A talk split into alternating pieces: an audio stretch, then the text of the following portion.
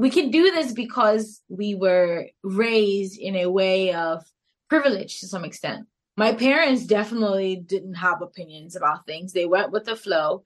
They they didn't have the luxury of chasing a passion. It was about you live, you worked, you provided for your family, and you did the next thing that you needed to do so that your family didn't starve. Especially if you're from a place that is not affluent, right? Or if, yeah. if you don't have an affluent background. So we do this these things because we were afforded that luxury to do that. And part of, you know, at least in my growth, is recognizing that that is a privilege and not to abuse it because you can't just be loud for no reason like if you, if you're going to say something it has to it has to mean something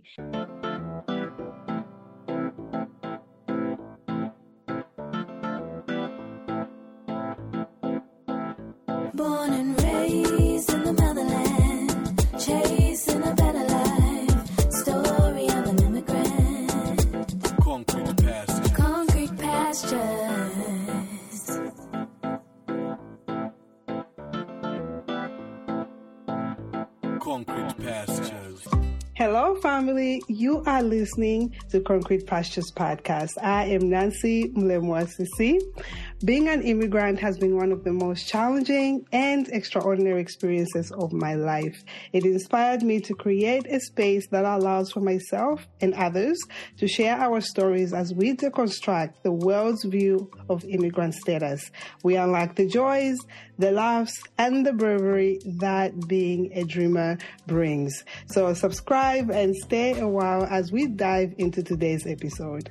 I'm so excited to introduce our guest today. I met her on Culture Class podcast. She actually used to be one of the hosts on the podcast. I'm grateful to Nosa for this introduction.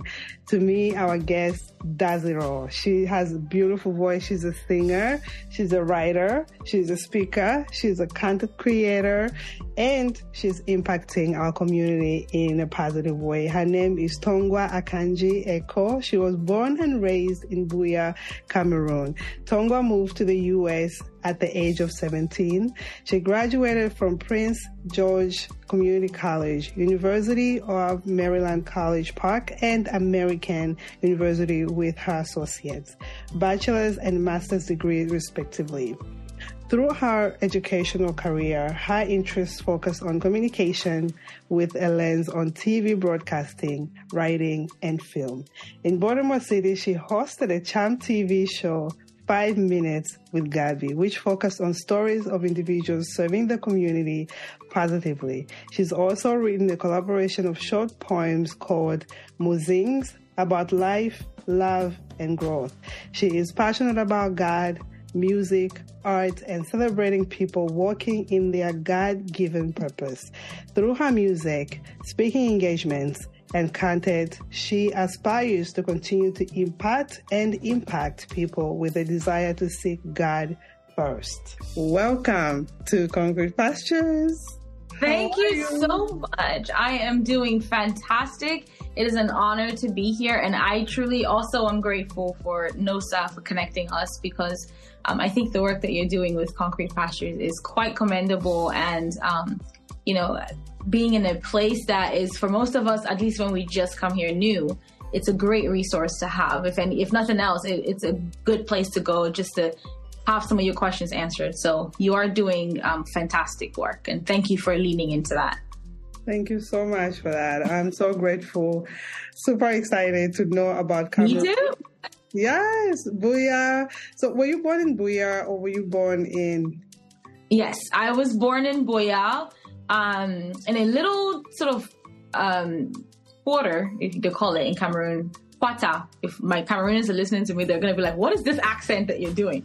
but I was born in a little um, neighborhood called Mile 16 um, in Buea. And that's where I was raised all my life. I never lived anywhere else. Um, I went to school about maybe six hours away from the town that I was born in. Um, I mean, for primary and you know nursery, primary, and boarding school and secondary school. Mm. Um, but yeah, I grew up in Cameroon until I was 17, and then my parents moved us to America. Wow. Yeah. What's your favorite part of being in Cameroon? Oh, See, now I will preface the answer to that question by saying I haven't been back in the 13 years I've been in America. So my memory of the place is just the community and the joy of living. Now, granted, I was much younger when I grew up there, so what I what I thought what I thought about the world was vastly different than what I think about the world now. Mm. Um, but if we're talking just favorite things, I want to go back home just so I could eat some authentic Cameroonian food. Like we have a lot of options here. I, I live in Maryland right now, and there are a lot of Cameroonian, you know, cuisine options, but nothing tastes as authentic as it would if you're eating it right, you know, back home. And like the there's just something about the environment that makes it taste different. and I miss that. And as long ago as it's been since I've been back home, I still remember like every time I eat a Cameroonian dish, I'm like, this tastes good, but I, I know in my heart of hearts that if I was eating this in Cameroon, it would definitely taste a lot better than it does now. Well, come on, uh, make us hungry. What, what yeah. does a Cameroonian dish look like? Okay, fufu and eru. So there's see, there's one of the that's one of the things about Cameroon is is so vastly diverse. And depending on who you're talking to and from what part of Cameroon they are, you will hear a different dish. I am from the English speaking side. Um, and so the food that I just said, eru, is a it's a vegetable that you eat with fufu. Anybody that knows if you're African, you know what fufu is. Uh-huh. Uh, yes. So you eat that with fufu. There's achu, um, and these are all dishes from, um, the first one is from, I think, Bayangi, if I'm not mistaken. It's a little tribe in Southwest. Um, and then the other one is from Bamenda, which is the Northwest of the country. Um, where I'm from, the things that we eat are a pumpkin. So the pumpkin leaves. Ooh, we make I love pumpkin leaves. Yes, it's so good. And we make them crunchy and like put some pepper in it. Wait, we you fry it, yours? Yes. Oh, ours is like steamed. Oh no, we dice it and fry it with um, crayfish, and oh, it's just so good. It's so good. and we eat it with fufu too. So that's where a lot of where I'm from. That's one of the staple dishes. Um, but yeah, I miss I miss all those things. Um, a lot of them are also vegetable based. Uh, there's another leaf we call bikang. It's you know there's bitter leaf, right? I don't know if you know bitter leaf. We we don't. I guess our bitter leaf is uh, different from you guys. The bitter leaf, I've only heard it with Nigerians. You guys have the bitter leaf also. Yes, we do bitter leaf and we, is, we is use the bitter as it says bitter. Is it is it? It's bitter, but when you cook it, so what happens is when you harvest it from the farm and then you cook, you boil some water and then you steep it in there and you squeeze it out and wash it, and it, it loses some of that bitter taste, and we use it to make different types of soups and you know vegetable dishes. So we call it bitter leaf, but it's when you eat it, it's not actually bitter. But when you just harvest it fresh, it is bitter. Yes. Uh, I'm glad you shared that. Where did you go when you came to America? Where did you guys arrive?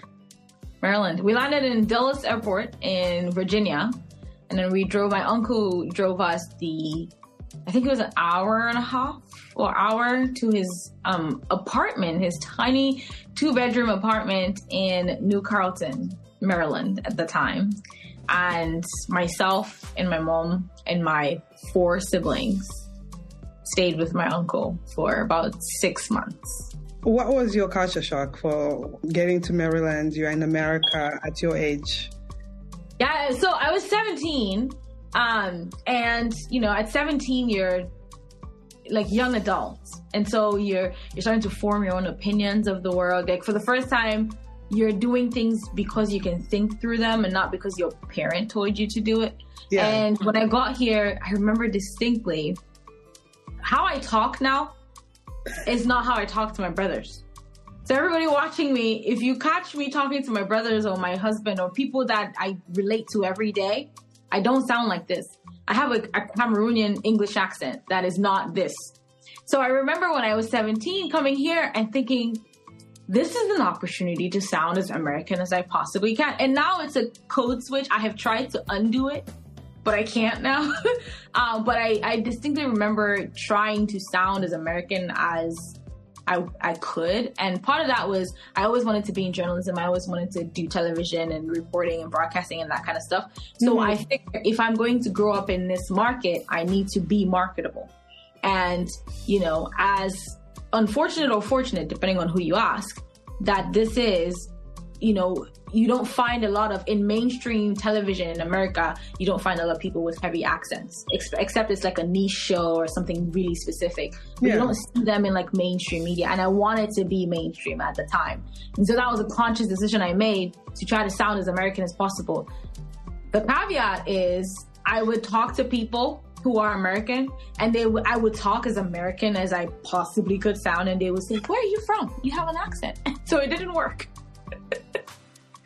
it did not work. But that was one of the biggest ones. Was you know trying to sound as American as I could. Um, I remember distinctly thinking the language is different, how African Americans talk is different. I, I didn't understand not because I didn't I couldn't comprehend the words. I could comprehend what they were saying. It just Yeah. in my mind, having learned British English, it, some of the words just didn't make sense. I'm like, why are you using Uh huh. random words in the middle of sentence? It didn't make sense to me. Things like like, which I say now and don't even think about it. But in, at the time, when someone would talk and say the word like in the middle of a sentence, I would be in my mind. I would say that doesn't. That's wrong English. it took a while to know. Okay, it's just you know cultural nuances and how people talk, and you know just based on um, social cues and social context. But yeah, those were the two big things. So I'm assuming you went to school here. Mm-hmm. How was the experience uh, going to school here in Maryland, at least? Yes. So I went when I when we when we moved. Um, I started college. I started community college because I was 17, which is right at the cusp of graduating high school in Mhm. American age. Um, but I didn't do my last year of high school. Um, I didn't do 12th grade here, so I didn't go to high school, which I regret. Well, okay, a little bit of me still regrets it because I would have loved to go to a prom just to have the American prom. Oh experience. my goodness. But I, I love how you just rolled your eyes. but I, I do too now as an adult, I right? think it's but overrated. Okay. no, did you go to prom? I didn't go to prom. I would have loved. I mean, I mean, imagine my seventeen-year-old I, self. I, I did my high school diploma here. I did. Okay. There, there was no prom involved and stuff. Even graduating college, I, I I didn't go to the whole ceremony thing. oh, I love graduation. We can talk about that. I love graduation. Okay, but um, so that was one of the things. So when I started school, I went directly to community college, and just to do a little plug. One of the things that I'm grateful for is having a community that was able to teach me how to find the best avenues for education. A lot of people, I don't know if they know, but if you want to save some money, do two years in community college and then go to a four year institution because community colleges are way cheaper. And if you do a good job, you oftentimes will not have to pay for school. Or, you know, the, the government will help support some of your financial aid and all that stuff. And then you can transfer those credits to a four year institution and only have two years of student debt if if you you know if you don't have other means to pay for it. So doing community college is a good way to cut costs rather than going to a four year college right off the bat, you know, right coming out of high school. So that's what my parents told me to do because they were advised by other people. Mind you, we moved here all of us at the same time. So my mom didn't know any better. She was relying on everybody else's experience and that's one of the things that we benefited from at the time. Um, so yeah, I did two years of community college and then I transferred to College Park, Maryland, where I finished my bachelor's. And then I did American University for master's about three years later. Yeah. I'm glad you shared that piece um, because I also went to community college trying to save money because I looked at everything, especially living in New York. I looked at uh, the cost of the university. I'm like, NYU, I'm like, forget it. Mhm. Any uh, college that was uni, I'm like, we're not going to go there. I- I'm putting myself into college. So I saved more, even though I paid as an um, international student. It was still cheaper than me going to a university because Yep. you go two year and uh, I'm grateful that you shared that. Yeah. So you graduated and now are you working as a broadcaster or what are you doing? Okay, that's a good question. Um, so I went to community college. I did public relations and journalism. I have an associate degree. And then I went to, also, by the way, side plug, the added bonus of going to a two year college is you actually get an associate's degree, which you can't get if you go to um, a four year institution. An associate's degree is something that you can actually use to work. So if yep. you want to do two years of college and get something that you can use as, you know, your credit, your um, credibility for whatever career you're in, you can actually use an associate's degree to find work and, you know, just shoot your career out from there. So I graduated in that, and then I went to College Park and I did broadcast journalism. Um, graduated in 2013, then went to, oh, sorry, 2015 then went to American University and studied film. Now, if you know this, there's a thread. All of these are the common denominator is communications in some form. So I've done some writing, some journalism, some storytelling in film, and all the things. And yes, for a while I did work at Charm TV. I was doing um, a television show called Five Minutes with Gabbie, and we'll talk about that in just a second. But the primary role that I had at Charm TV was as a um, studio production assistant. So I would do, they would tape different shows with the mayor of Baltimore City and, you know, different events that he was hosting, press conferences, and I would be behind the camera, or I'd be running the lights, or I would be running the sound. So I was working as a product, uh, uh, production assistant. And this bit of it came um, right after I graduated from my master's degree. So I went back to Baltimore and I was doing that. But before then, I were I did like little jobs here. I worked for Verizon at some point doing TV um, inserts, like commercial inserts. They used to call us, oh, I forget. It's been like eight years since I did this job. We used to do like you know how you watch the NBA game, like the NBA finals or whatever sports games, yes. and they insert the com- the commercials in between the games, like for like a football game or a basketball game. Yeah, we were the ones sitting in the studio punching up those ads. Wow. Yeah, it was actually quite cool to see and i'm not a sports person but i got a lot of insight of like how the sports world work how like college sports works and all of that um, which i don't know how it's going to serve me but it's nice to know. Yeah. Um, so no i didn't work as a broadcast journalist. I ended up doing like little communication type jobs here and there until I landed at Charm TV, and I was there for like six years doing production assistant work and also hosting my own my own um, TV show. How hard was it, uh, or how easy was it for you to get a job as an African woman? do share, do share. Come and see all the tears. I cry. So, you know, I'm a millennial and we tend to want things now. We love we you, want, millennials. We love you so much. want everything to happen right, right now. now. Yep. And I had the shock of my life that I graduated college and I didn't immediately land my dream job. I, I was so sure I was going to be the next, you know, reporter at ABC or some fancy place like that. And it didn't happen. And I applied and applied and it didn't happen. And at some point, I said to myself, I'm waiting for people to give me an opportunity and I have to create my own opportunities however, whatever that looks like. And so, fun fact, I actually started my very first job out of college was not in anything to do with um, broadcasting or any of that stuff. It was as a concierge for a concierge agency, and I would sit there and greet guests, and I would sit in the lobby. It was like almost like a receptionist job. That's what I did. It made, it gave me joy because I could talk to people, and as you can tell, I like to talk. Hey, um, but it was still communication in some form, so I didn't mind it. And then once that door opened, then I got the Verizon job doing the, the ads and the sports and the TV. So I sort of snuck my way into the TV world. But finding a job was hard. I got out of college in, in December of 2015. I graduated.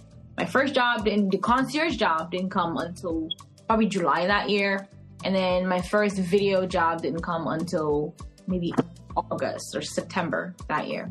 And then by December of 2016, I got I started as an intern actually with the Baltimore Charm TV, where I was saying I, was, I did production assistant. I started yeah. as an intern, unpaid, didn't have any. I was just doing it because I said to myself, I want to be in TV. If they're gonna give me a job, something that has anything to do with any TV station, I will do it for free until something changes. And lo and behold, I was there for about maybe four or five months, and um, the public access channel was shifting. Um, they were shifting ownership, and so the boss at the time said, "Do you want to run, you know, the public access channel, as in manage all the the scheduling and do all the behind the scenes of programming?"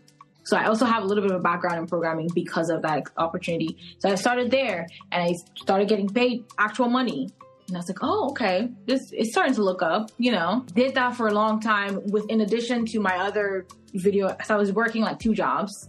because you know needed to make ends meet and i was supporting my mom and did that for a while and then after it took like maybe two three years for things to really start to set now i don't work in broadcast anymore i left charm tv last year was it last year oh 2021 late 2021 um, I got into IT and now I do communication still, but in a in the IT world, which is completely different than what I went to school for. But I am applying all of the communication skills that I learned, funny enough, through my, you know, um, community college, all through college, and all through my master's degree. So it's kind of coming full circle. But no, I don't do broadcast journalism. I just find other ways to do it, like host podcast shows and talk to you. Nice. How was that experience? What was it called? TV five minutes. Gabbie? Yes, five, five minutes. Gabbie. Let me tell you how that came along. The importance of having a mentor, someone who looks out for you in your professional career, is just, I cannot overstate it. Every opportunity that I've gotten, I'm so grateful because I can pinpoint one person who did something for me or recognized something in me that helped me to get what I, you know, what I had at the time. And how five minutes with Gabbie came up was um, the boss who gave me the opportunity to do the programming left the company, and we got a new boss. And then she came in, and um, my direct supervisor, whom I'm very close to, I shared with him my dreams of, you know, wanting to be the next Oprah one day, and you know hosting you know just really being in television without the journalism. Because as i got older i also realized that maybe it worked out for the best because i'm not a news person. I'm a people person. I'm an experience person. I want to know what people are doing and why they're why they're doing them. And i want to talk to people about how they walk in their purpose and in their passion. So news doesn't fit anywhere in there. I'm not the person to get up at 5 a.m chasing a story. That's just not my vibe you know so as I started to realize that, I started to think to myself, okay, what kind of career do I want to have that will help me to do that? And I voiced that to my direct supervisor. And so when this new boss came along, um, he, you know, shared that with her and she came up with a show and she said, why don't you host a show? And she gave me a couple of trial runs, trial runs. I did a couple of stories, put the packages together. I film and record and edit all the content for five minutes with Gabbie. A lot of it um, I had the, the, the channel had some um, cameramen that you know helped do the filming, but a lot of the editing and the sound and all the thing I put together by myself. So I was pretty much like a almost like a one man, one woman sure. show, and it was hard. It was exciting. It was um, very revealing, or uh, what's the word I'm looking for? It helped me to really introspect and see what it what it is about my own talent that I can rely on. And it helped me help me to understand that you can't do everything by yourself. Even though I was trying, I had people that were that I could go to and say, okay, look at this thing and tell me if it makes sense because I'm seeing it in my head this way. And many times, my supervisor, my you know my colleagues at work, they would say, Tongwa, and all of them call me Gabbie, which is why my name is Gabbie. And we can talk about the name thing in another yeah. in another time. But um, they would look at it and tell me. And so the challenge was really getting up and doing it. That was the challenge. And when you overcome the hurdle of actually doing it, the rest of it sort of always somehow falls into place. At least for me, it did. Because, you know, when I remember when they told me, oh, you're going to host a show, I was super excited because, I mean, I was what, 23, 24, okay, no, probably 26, 27. I was going to have my own show. Now, granted, it's not a national television show. It's you know a small public access channel in all of Baltimore City, but all of Baltimore City. It's a big deal. It's still a big deal, and so I'm thinking to myself like, oh my gosh, I'm gonna be able to do this, you know. And I'm excited about it, but I'm also in the back of my head like, don't take the opportunity from me because I don't do a good job. So I sort of psyched myself into doing a good job so that I would stay and I ended up leaving because I wanted to, you know, I'm starting a family. I just got married. So other life things made me sort of shift from that. But really, it was a tough decision. It took me about three years to make the decision to leave Charm TV. And I wasn't getting paid like a lot of money to do it. This is a public access channel. There's no money in, okay? I wasn't getting paid any big bucks or anything.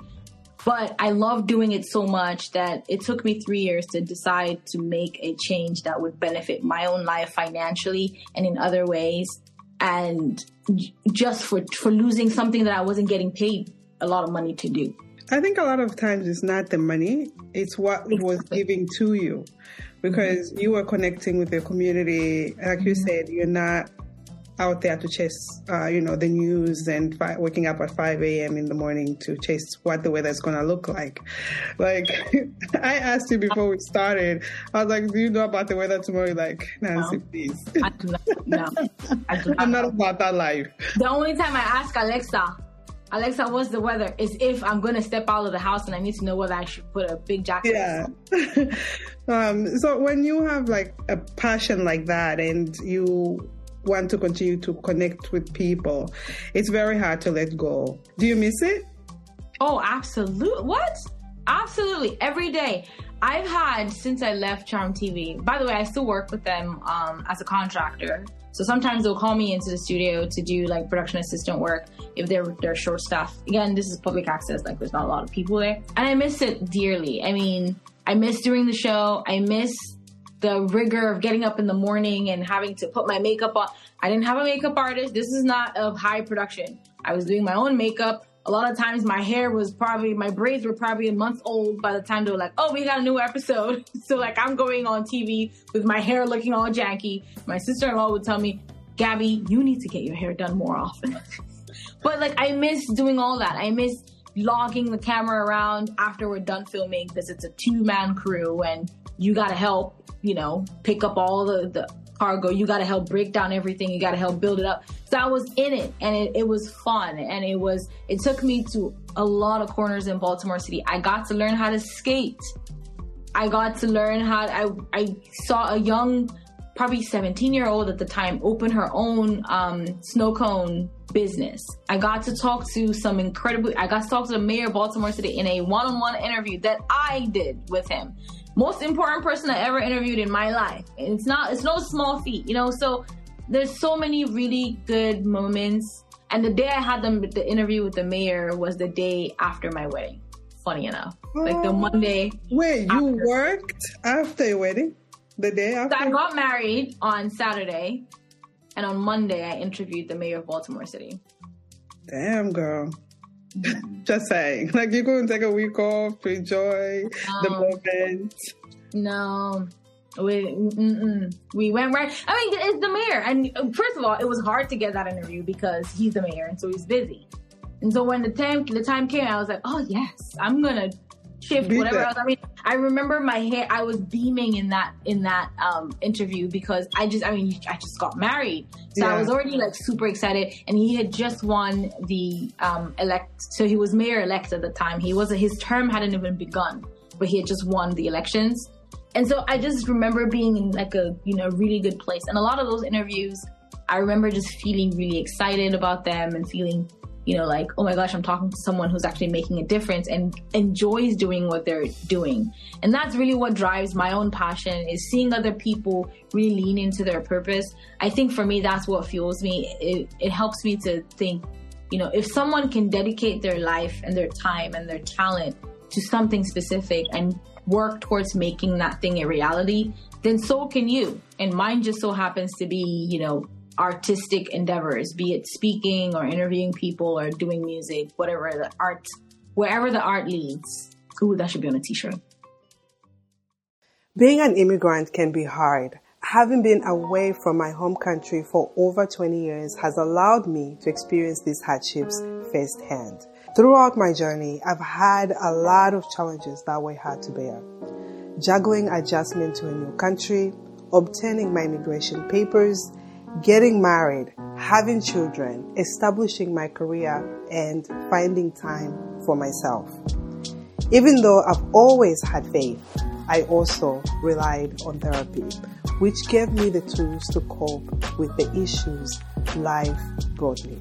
My fellow dreamers, let's remove the stigma around therapy and normalize seeking help with today's sponsor, BetterHelp. BetterHelp offers licensed therapists who are trained to listen and help you. Go to betterhelp.com slash concrete pastures for 10% off your first month of therapy with BetterHelp and get matched with a therapist who will listen and help in as little as 48 hours. What's your favorite story from everything else you covered? I, I really, really like the mayor one. Um, my husband's favorite is when I interviewed um, Shalonda Stokes. She, at the time when I interviewed her, and I think she still is president of uh, Downtown Partnership in Baltimore, which is a, an initiative to bring businesses downtown Baltimore together and help foster the economy of Baltimore City.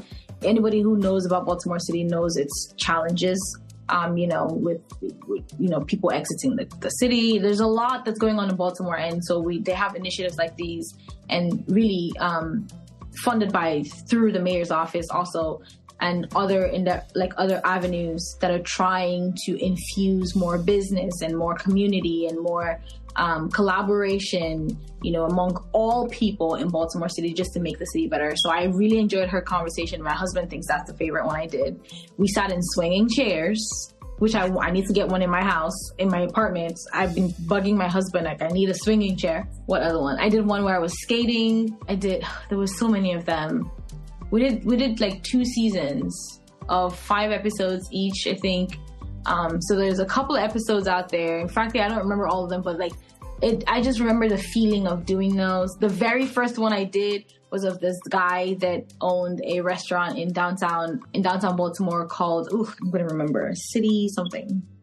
I forget, but I remember that because it was the first one, and I remember all the takes of the the stand ups that we did outside of the show. It, there's a lot. There's a lot of them. I can't name all of them, but they were all really fun to do. Yeah, no, I, I see the passion in your face. I, I um, I'm always excited when somebody is doing something that they love to do and it fulfills them because it's it's the fulfillment that you feel, even though you're helping others, but the fulfilling aspect of it is absolutely it, it's no other like. Absolutely. It's just amazing. Yeah. How did you end up on culture class? How did oh okay, masters. So I was doing my masters um, met Nosa. We were we had the same job, which was oh I forgot the title of the job, but it was something to do with student student advisor. Mm-hmm. So we would talk to other potential students to the graduate programs in American University on the phone and try to answer their questions about their applications and all that stuff. So we we're working in the same office. That's how I met him. And we were having a conversation one day and he had wanted to be in podcast for a long time and I thought about it a bit. So long story short, the podcast started with us two. And then I went off to do other things and he held the podcast down for, you know, pretty much took ownership of it and, and it's his baby and he's held it and it's still going to this day. I popped back up sometime last year to do a couple of episodes when he was in the middle of some things. And, you know, now it's back to him. So it's, it was just an opportunity to have candid conversations about who we are, what we're doing, you know, from all walks of life, all parts of the world, and just give people an opportunity to tell stories that other people can relate to and educate each other at it about our cultures. So that's where the name Culture Class Podcast. We used to call ourselves classmates and call the listeners classmates because, you know, we're all in the same class trying to learn the same things. And oftentimes those things aren't that different. Definitely is. Definitely is. No, because that's why I, um, when I was listening to you having a conversation with one of your guests, I was like, wow. I, I, it was it's it's so it was so insightful with what you guys were talking about, and it was you guys were talking about broadcasting and how um, it is uh, for her. I think she was a Muslim woman, and you did ask that question, so that's why I was like, how was it for you? Yeah. Yeah, no, it's it's um it's it's definitely a lot of times until you are put in the position to answer a question like that, I feel like we often go through life sort of taking in the next moment. Yes. And you, and you forget to sort of take stock of this moment that you're in. And you asked me this and now I'm thinking, you know, I know the backstory of how we started doing the podcast together. I can't really tell you how it was because in the moment I knew how it was, but now I'm looking back and I'm like, wow, there have been some really great experiences, really great connections with people that we've had just because we sat down and had a conversation. Even the ones that I did with Nosa, I tell Nosa all the time when I talk to him. The first couple episodes that we did, we were a two person podcast. Even if we didn't have a guest, the arguments that we had about life and how things should be from a male and female perspective were just, at least if you ask me, very entertaining. So, you know, a lot of times um, we have we have something to say. Everyone has something to say. You just have to find your avenue and say it. Find your means of communicating that. Um, and while you're at it, appreciate where you are because someone will ask you how it was and you can actually articulate confidently that this is exactly how I was feeling when I was having this conversation, or this is at least what I remember um, in that moment. And it, it's sort of a beautiful way to look back at your life, doing stuff like what we do, doing podcasts and stuff. You almost are documenting the seasons in, of your life without really. Um, you're, you're in your mind, you're doing it like I'm interviewing other people, but to some extent, you're documenting yourself too because then you think about how you respond to things, how you ask people questions, and you look back five years from now and you're like, wow, I didn't even think that I thought that way five years ago. I'm completely different now. So it's it's definitely eye opening for sure. Look at you, oh millennial! Oh my god, so I love it. Wait, wait, wait, wait. What's what's the millennial comment about? I, I want to know. No, because you guys are very vocal. So we, we love you how vocal you are. You're fearless, and it's just you go getters. You just go for it. For us, we reserve ourselves. We're like, oh, we can't really say that. But you guys are just like, no, we have to address this. it's the bold, it's the audacity, you know, the audacity of being this age. And I think, you know, in fairness, we have to give it to, we can do this because we were raised in a way of privilege to some extent. Like, mm-hmm. my parents definitely didn't have opinions about things. They went with the flow. They, they didn't have the luxury of chasing a passion. It was about you live, you worked, you provided for your family, and you did the next thing that you needed to do so that your family didn't starve. Especially if you're from a place that is not affluent, right? Or if, yeah. if you don't have an affluent background. So we do this these things because we were afforded that luxury to do that. And part of, you know, at least in my growth, is recognizing that that is a privilege and not to abuse it. Because you can't just be loud for no reason like if you, if you're going to say something, it has to it has to mean something. It, it baffles me in, in today's culture, frankly. Um, there are so many things and opinions and ideas that people are propagating in the con within the context of oh I can say what I want I can do what I want that I just don't agree with and I'm, in my mind I'm like you're just privileged and you don't even realize how much privilege you have but that's just me no well said I, I, I agree with you and uh, also the part of documenting um, mm-hmm. I really try to sit into each conversation that I have. Today, you are my fourth conversation that I'm having. Wow. How are you still having? Like, you look like you just put dolled up for me. You don't look even a little bit tired. That's amazing. That's the beauty of coffee. But aside from that, I get a lot of adrenaline from having this uh, conversation, and I try to sit in in each uh, space that I'm in, like whoever is coming to, to to be with me, they are giving you giving me your time. That's more precious to me than anything in this world. So the fact that you are here and inspiring and pouring into my soul and everybody else, um, that's why when we started, I'm like, listen, I my soul is full, and you're about to pour into it. It's about to overflow, and I'm just grateful for that. Um, people love, by the way, people love to feel like they're adding value. In the line of work that I do now, adding value is a big thing. It is, if you're not adding value, people don't want you around. And yes. in corporate, you have to be adding value, otherwise, you're out of a job. And so, you know, when you say how, and I see how passionate you are about the conversations that you have and, and how people, you know, add to your day and to your audience's day just by being themselves and sharing who they are and, and what they're about. Um, it's it makes me want to call up all my friends that I know and say, "Hey, go be on the Concrete Pastures podcast because she's great and Thank she's gonna make you feel like you did the best thing ever." You know? Thank you, thank you so much. Yeah, I appreciate that. Um, it, and adding to that, today I was like listening to my conversation with Nosa mm-hmm. he interviewed me. And I was like, this is good.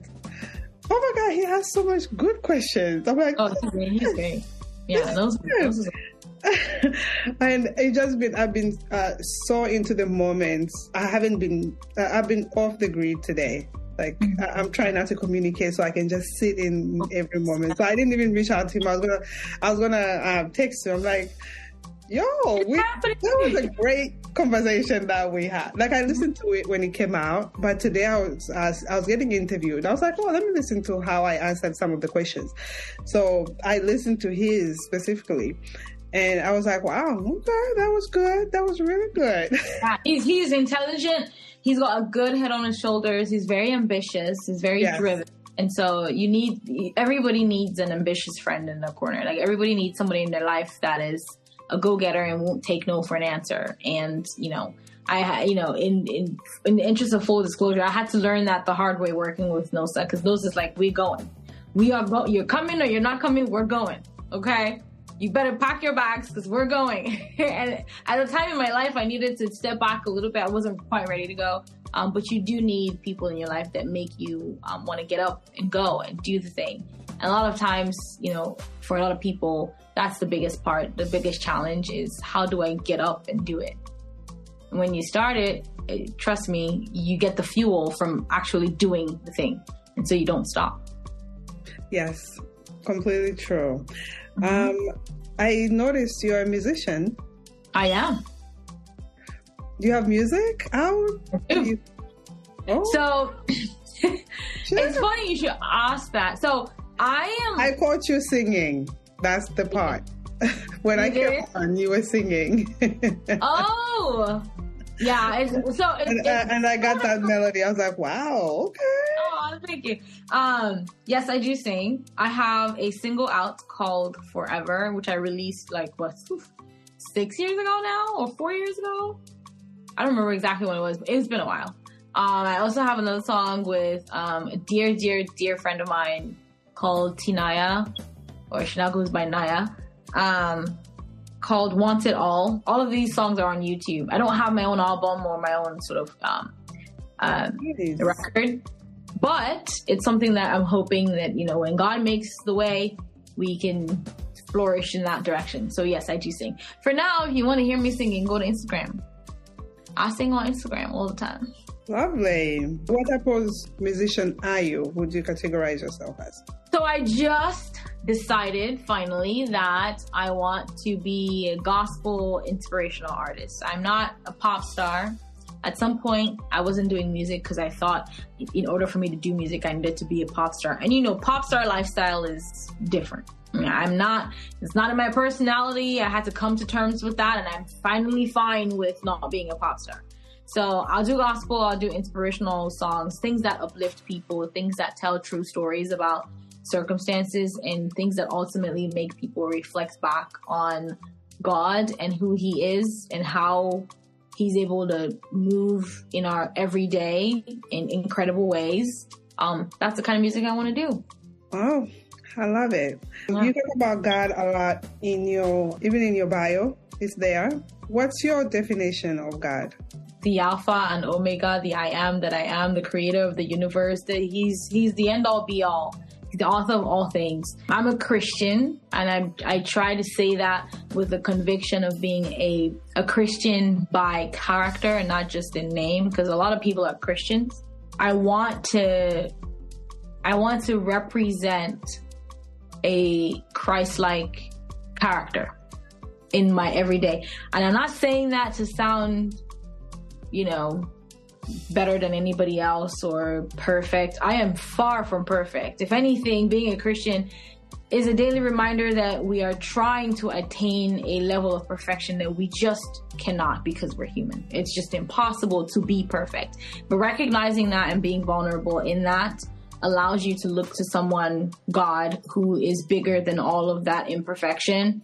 And if you put your focus there, then you can inch a little bit closer every time and that's really what my goal is through everything that I do. It's taken me a long time to to come to this, and part of it has been just finding my own faith, which I didn't believe or not until I, I mean I've always been a Christian in that I've always believed in God, the the Christian, you know, God, Jesus, you know, Holy Spirit, all Trinity. Um, but I didn't start to really hone in to build a relationship until maybe two, three years ago. And, you know, for multiple reasons, I just sort of went with the flow. Like my parents always just took us to church when we were young, and so we just went to church.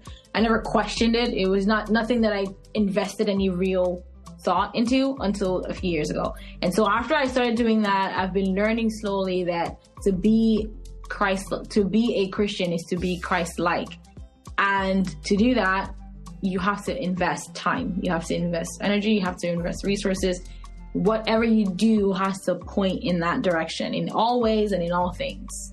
So, you know, I'm talking from simple things like how you dress to, um, you know, just how you carry yourself, how you respond to people, how you think through the day of your day. And again, I, I, I really, I feel a little weird saying this because I feel like people are going to hear this and think, oh, she's goody two shoes and she wants to be. No, know, no. I, I, think this is your space. I talk about God all the time because I wouldn't be in the US of A this long if God didn't come through for me. Everything I am, everything I've um, I've been able to accomplish is because of God. So I love anybody who is not afraid to talk about what they their beliefs are. Yeah. I, am trying to get to that place. I used to not be this vocal because I, I, used to think, oh, you know, too churchy. Or the, you can start kind of still see a little bit of remnants of that. And I'm nowhere near where I want to be in terms of my relationship. I never had this like aha moment. You know how people have an encounter and, and they always say, oh, when I met God or like when I gave my life. I've never had this moment. Mm-hmm. yeah, I've never had it. I've never had it come to exactly. I've never had a come to Jesus moment. But in my everyday little things and how I'm looking at my life. I mean, even just shifting from Charm TV to do the job that I do now, it was an act of faith. I told you, I didn't want to leave. Number one, because I was doing something that I love to do. Number two, because I was comfortable and the idea of doing something that I hadn't done before was just scary. Yeah. Right? But I had people around me that I kept hearing it over and over for three years. It took me three years, believe it or not, to make a decision to, to quit a job and go find another one. right. Um, yeah. But again, just little things like that where you see sort of the move of God in subtle ways, even when you're not paying attention. It makes you stop and think that there are forces, God, beyond you controlling even the people who don't believe. It, for me is it's i look at some people and i just pray. I say you know what god when you're ready to reveal yourself you will show them what is what's up. Like you're gonna make them know like i'm, I'm really in charge. You think you are but not really. But yeah so just recognizing that and appreciating that is is helping me to at least start to think in that direction. And now where i am in my personal faith is just to build and cultivate even a deeper connection because I feel like if I can appreciate what I have so far with the little effort that I've put in to build a relationship, then what else is there? Like, what other things can I unlock just by leaning in a little closer? And that's really what I'm trying. And I'm inquisitive by nature, so I want to know. I want to know what. I want to know where those doors lead to. Beautiful. No, because a, a, lot of us are ashamed, uh, but we are okay with a lot of celebrities talk about God, and it's, it's, okay for celebrities to talk about God. I remember like the Zoe Washington speech, and mm-hmm. it's a famous speech. Like everything you hear from me is because of God. Everything mm-hmm. you're gonna hear me say is because of God. And he says that freely and Boldly. But for us, normal people, regular people, if we talk about God, everybody that's kind of the way.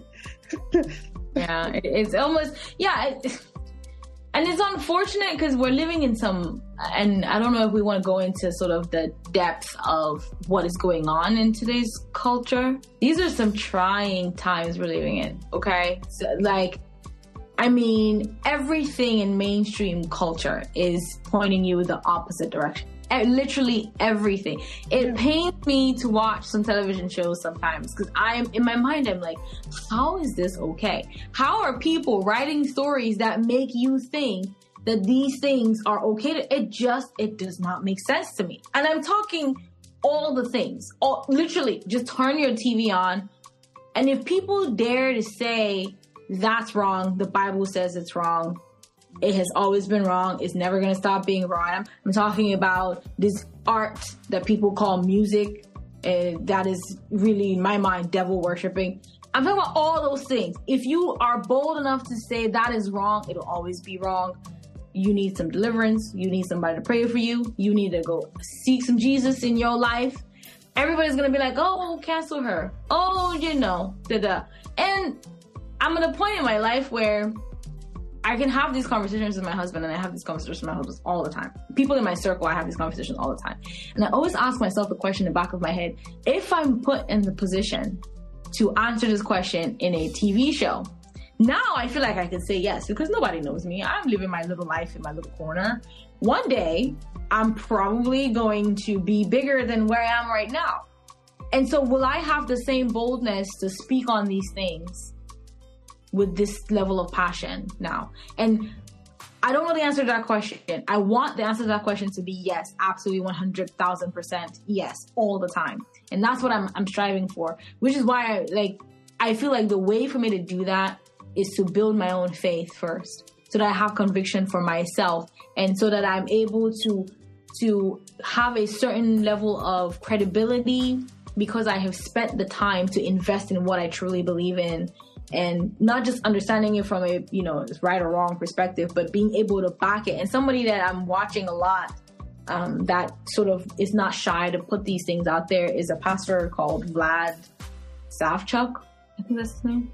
I watch a lot of his little short clips on instagram and, and i see people that are not afraid to say overtly this is wrong. And i want to be that person when i have a platform like that because those moments will come. I do think that people have to understand that fundamentally there are things that are just not okay to do it, the world wasn't created like that. Nice. Sorry, I'm surprised at how vocal I've I've gotten in this interview.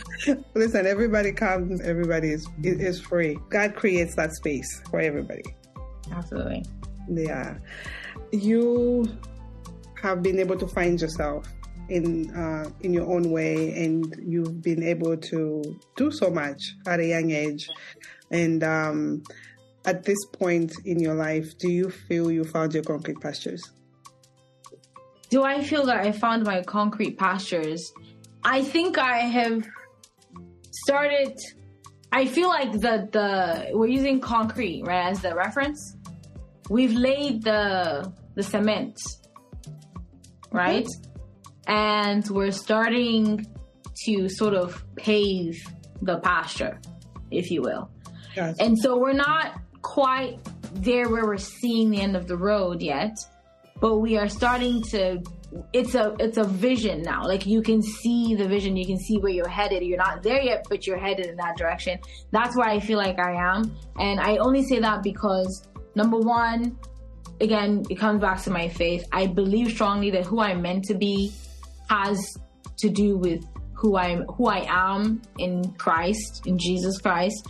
And what that is, I don't know yet. And I've questioned this for a majority of my young adult and, you know, early adulthood.